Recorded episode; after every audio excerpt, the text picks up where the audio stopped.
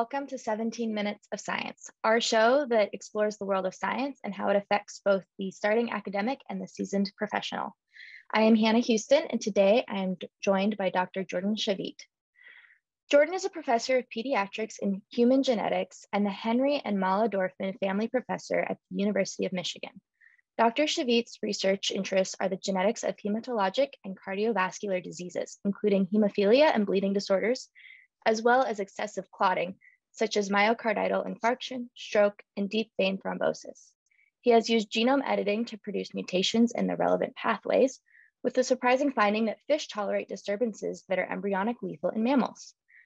Dr. Shavit is Vice President, President-elect of the Hemostasis and Thrombosis Research Society, a recent chair of the Platelet Scientific Subcommittee of the American Society of Hematology and co-chair of the Hematology Research Interest Group of the Zebrafish Disease Model Society.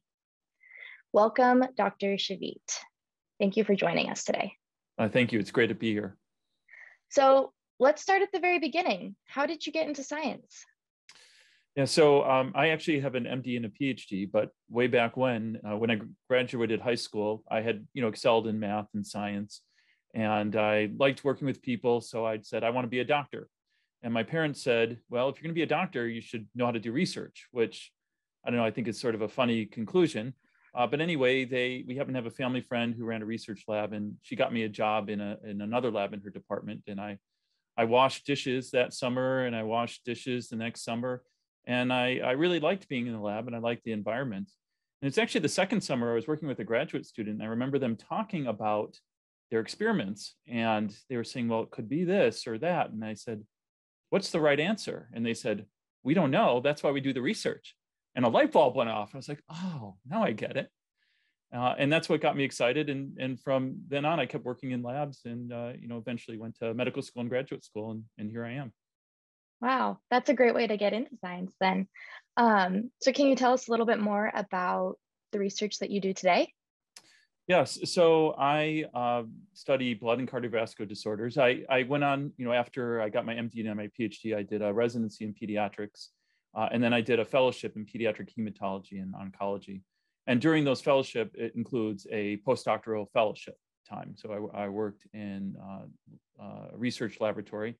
Uh, uh, David Ginsburg, who does the genetics of primarily blood clotting disorders. and so what I learned there is how to combine both my clinical background along with my basic science background. Uh, that was the training I had during my PhD, uh, and learn how to put those together.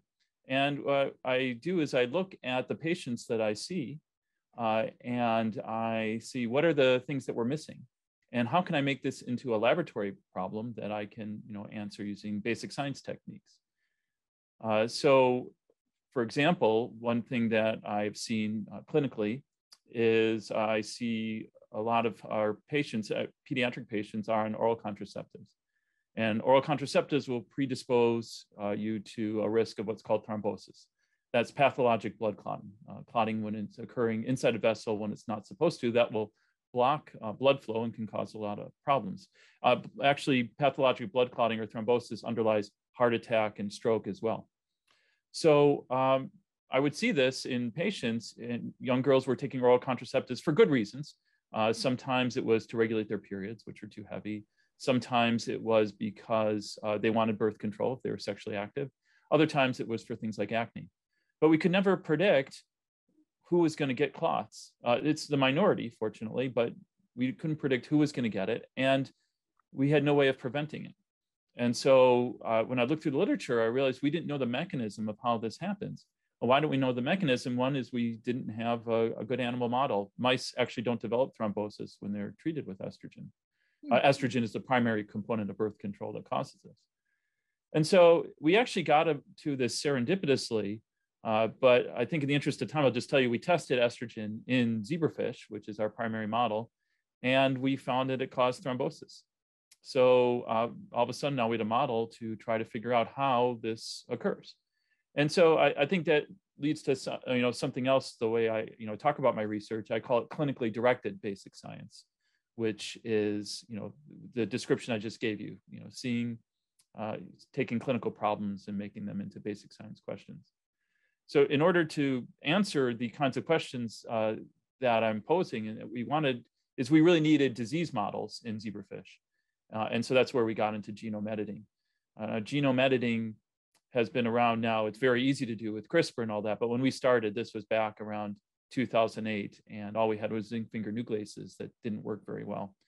Uh, I think your company, you know, knows a lot about this history. Uh, Keith Jung at Massachusetts General Hospital was somebody who was at the forefront of getting zinc finger nucleases to the masses. I mean, they're really hard to make, and they don't mm-hmm. work well at all. Uh, I mean, they're so 2008. We we don't use those anymore. Uh, and so, but we had to make disease models, and we used those, and then eventually Talons, and now CRISPR to to make models.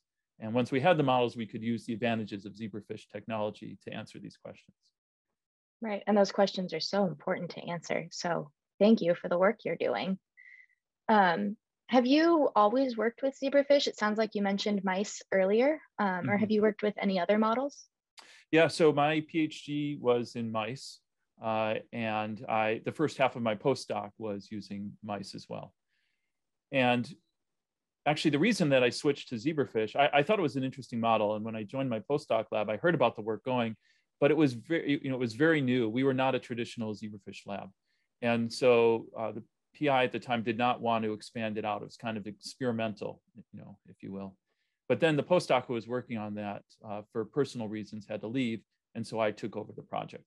And I, I just love working with zebrafish as a model. Uh, I mean, there's the you know there's so many advantages to them, right? The, the main advantages being uh, their fecundity. They can produce hundreds of offspring on a weekly basis, and that enables a lot of genetic screens and small molecule screens, which is some of the kinds of experiments that we're doing. Uh, and the other advantage, uh, I mean, and that's the power of genetic studies is to have large pedigrees. And, you know, uh, mice, right, a single mating pair of the mouse can produce, you know, five or 10 offspring every couple of weeks, whereas fish can do hundreds on a weekly basis. Uh, and then the, uh, the other advantage being the rapid development of zebrafish, that go from a single cell to a free swimming larva that has nearly every major organ system within just a, a couple of days.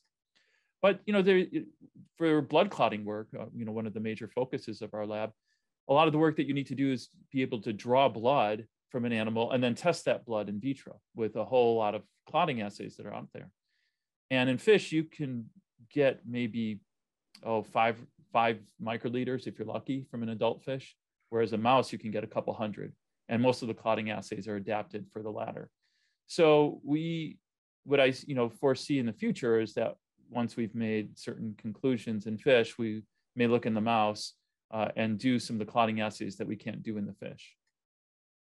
Yeah, that would that would make sense to uh, approach it from that multi-model perspective. Yeah, you know, so, and I think well, uh, let me just say right about that. Really, you know, we are primarily a fish lab right now because of the way experiments have gone. But the way I think about things is I'm answering questions. I'm not just basing my questions on a model, right? I'm answering questions using whatever model is available to me. Right. And um, so I know that in a in a previous conversation you had talked a little bit about um, an electronic model that you use. Would you be able to tell us a little bit more about that? Yeah. So the right the model that we're talking about is is humans, uh, and there's two ways we can look at that. Obviously, we can't do the you know manipulative experiments that we do um, on mice and fish uh, we can't do that in humans. I mean, we, there are clinical trials that go on, but those are very expensive and time consuming and, and something that I could see us being involved in in the future. But in the meantime, we had made a particular discovery in fish. We had found actually a compound that prevented thrombosis due to estrogen. And it was pretty potent. It was, it's a very common uh, a drug that is over the counter and used by uh, thousands or probably hundreds of thousands of people. So we said, let's look in the electronic, electronic medical record, which is easy to access now, and see if we can see that signal in, you know, in the human population that we saw in, in the fish population. And if so, then we would think about whether we could do a trial or whether we just need to alert people to this. And we found actually the opposite effect. Very robustly in different databases, we found actually that this compound enhanced thrombosis in humans, mm. which is you know concerning uh, uh, we and so it's something uh, that it's a it about probably about doubles uh, the rate of thrombosis or so. Well, actually, no, uh, doubles, yeah, two to four times uh, increases the rate. And uh, right now we're working out some hypotheses of why we saw the opposite effect uh, in this electronic medical record. And, and for those who don't know, right, this is, we're talking about patient records that are all, you know, acquired. It's all HIPAA protected data that we get special permission to use. We have to go through an institutional review board to access these data.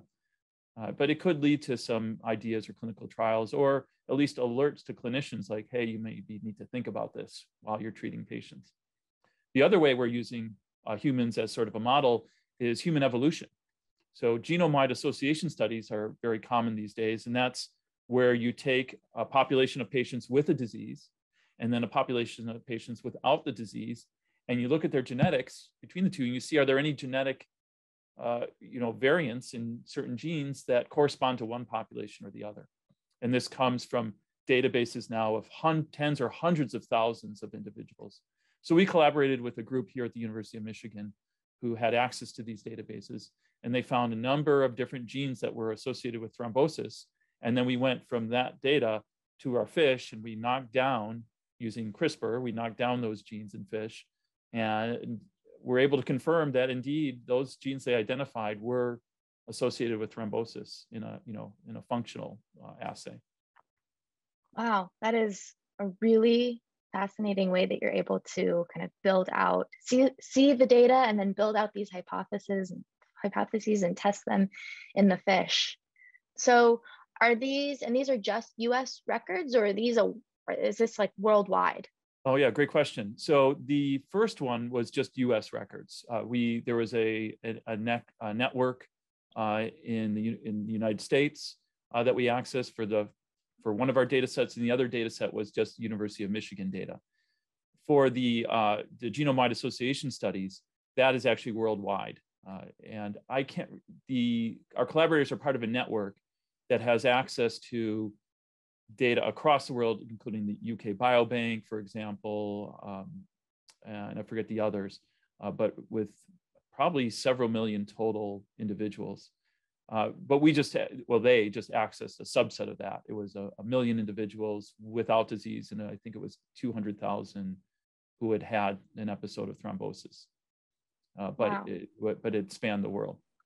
Wow, to get a data set that large though, that must be that must be like Christmas Day. yeah, yeah. It, it's funny. Um, one thing I said in a talk once was, for us, you know, doing um, mutagenesis screens is something that we're doing in zebrafish. Those are quite expensive. And I said this human data set, it was, you know, we just got the human data and we just knocked it down in fish. That was much cheaper. But, uh, and then I had to step back and say, well, the people who collected that data spent a lot of money on that. That is true. Yes you're a beneficiary of their work. Yes. Yes. Um, so I understand you're a physician scientist. Can you tell us more about how you are trying to solve clinical problems in your lab? Yeah, well, so it's the, you know, like the examples I, I told you about where we, you know, see the patients in clinic, see what their the problems are that we can't answer, and then take it back to the lab. A another example is when it comes to blood clotting disorders. Uh, we know the coagulation cascade, what's responsible for blood clotting, either that or platelets is the other arm of blood clotting. And we can measure all of those factors. We can measure the level of platelets and the level of all the individual blood clotting factors. There's about 10 to 15 of them. But we can have patients who have the same low level of a blood clotting factor that puts them at risk of bleeding, or the same mutation in a, a particular blood clotting factor, yet their phenotypes might be very different. You know, somebody might have a lot of bleeding and somebody not much at all and again we don't really know how that is. We we we have data that suggests that it's what we call modifier genes genes outside of the coagulation cascade that modify that effect. But to find that in human populations to do genetic studies to find those is very hard when you can't manipulate the pedigree. You can do gwas uh, and that's given some answers but to really drill down to individual genes uh, the zebrafish is a big you know a big uh, beneficial beneficial model where we can do widespread mutagenesis using a chemical to individually mutagenize each gene across the genome and then look at the effects of that in a rapid manner and a cost-effective manner and one we can manipulate. And then when we find those modifier genes, we can then look back to our human populations and say, okay, is that, does that explain some of the differences we're seeing? And then use that in the future to either identify patients at higher or lower risks of a, of a bleeding or a clotting phenotype, or to find those as new targets, uh, those you know genes as targets for therapies for those patients. So you've kind of already hinted at this, but my next question was going to be, what are the next steps of your current research? Yeah, uh, ongoing, we have we've made a number of models. We've basically knocked out the entire coagulation cascade in zebrafish, and that was relatively easy and cheap to do compared to to mice. Uh, it still takes about the same amount of time to make, as you I think know well, to make a mutant fish as it does to take a mutant mice, but the mutant mouse, the costs are much lower. So we've spent most of uh, the last five to 10 years doing that. And now we're getting into mutagenesis screens where we take these models, mutagenize the genome, make you know random mutations in every every gene, which is something that has been done in zebrafish, you know, for many years, uh, and then uh, find those modifier genes uh, and study them, learn their mechanisms, and hopefully look for signals uh, for them in human populations. And then the other thing is to use small molecule screens, right, where we can take because zebrafish are like the, the little larvae uh, three days of life are like little mini organisms as uh, your company knows, we can take those little larvae, we can put them into 96 well plates, which are multi-well plates. For those who aren't familiar with that, that's like having a, a plate of test tubes. And in each one of those, we can put a couple of larvae, and then we can put a compound into each well that will, uh, a different compound from what we call a library of compounds, and look for treatments, new treatments for the diseases we've modeled. Find a, a compound that will reverse that. And that's how we found the drug I was telling you about that reverses estrogen-induced thrombosis. Wow, that's the the impacts that your research will have is it's going to be pretty great. Thank you. So now we're going to take a big picture, step back a little bit. Um, did you have any mentors who helped inspire you to pursue science? I know you you said that your parents were uh, mm-hmm. influential, mm-hmm. but um, did you have anyone else? yeah i mean all along the way actually i did science fair projects with my father uh, in in middle school where i learned how to do linear reg- regression uh, and you know learn how to do the scientific method uh, but then you know professionally i mean mentors all along the way that those labs i worked in after high school and through college uh, one of them was mina rao at the university of illinois in chicago uh, she was the first lab I worked in. Gula Gibori was the family friend uh, who got me involved with Mina and I also worked in Gula's lab the next summer. Really got me started. Uh, I actually, Mina just came back to visit Michigan just by coincidence. This was in Chicago, but by coincidence, she happened to be the first uh, graduate student in the program that one of the programs that I'm in here. And she came back for the 50 year anniversary, and it was really great to see her. And I could tell her how she inspired me because without that being such a great experience, I wouldn't have gone on. And then all along the way, I mean, uh, uh, uh somebody at Loyola in Chicago, Jawed Farid, really uh, in a fellowship there gave me my first sort of independent project that got me thinking and really solidified the fact that I wanted to do both clinical work and research work. Uh, and then my, my PhD mentor who really taught me basic science, uh, Doug Engel. Uh, uh, and then after that, really the penultimate mentor was David Ginsberg, who was my postdoctoral mentor, who was a physician scientist and really taught me uh, how to combine the two. Doug actually said to me, I taught you basic science go work in David's lab and learn how to do both and, and bring them together.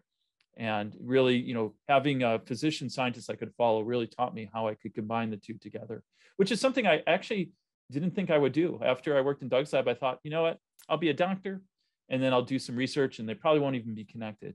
But the beauty of what I do is that they're connected together. Uh, and I, you know, as I told you, right, they really play off each other and, and it's it's really my dream job it's what i've always wanted to do to be able to do that because i can't be a doctor that knows everything about medicine right? And run a basic science lab. So i really need to have these little corners of the world that i can combine that i'm you know the expert in and the ex- expertise. I'm one of i guess you could say one of the world's experts in the coagulation uh, of zebrafish and, and, you know and modeling that. And and I, and i just love it. Well the fact that you get to go to work every day and that your work brings you a smile uh, and is going to uh, have big impacts on the world. It's a great, great thing. So thank you for the work you do. And thank you for joining us today on 17 Minutes of Science. It was wonderful to talk with you and to learn more about your research. It, it was great to be here. Thank you so much for having me. Well, thank you everyone for tuning in. That was the end of 17 Minutes of Science today. We will see you next time.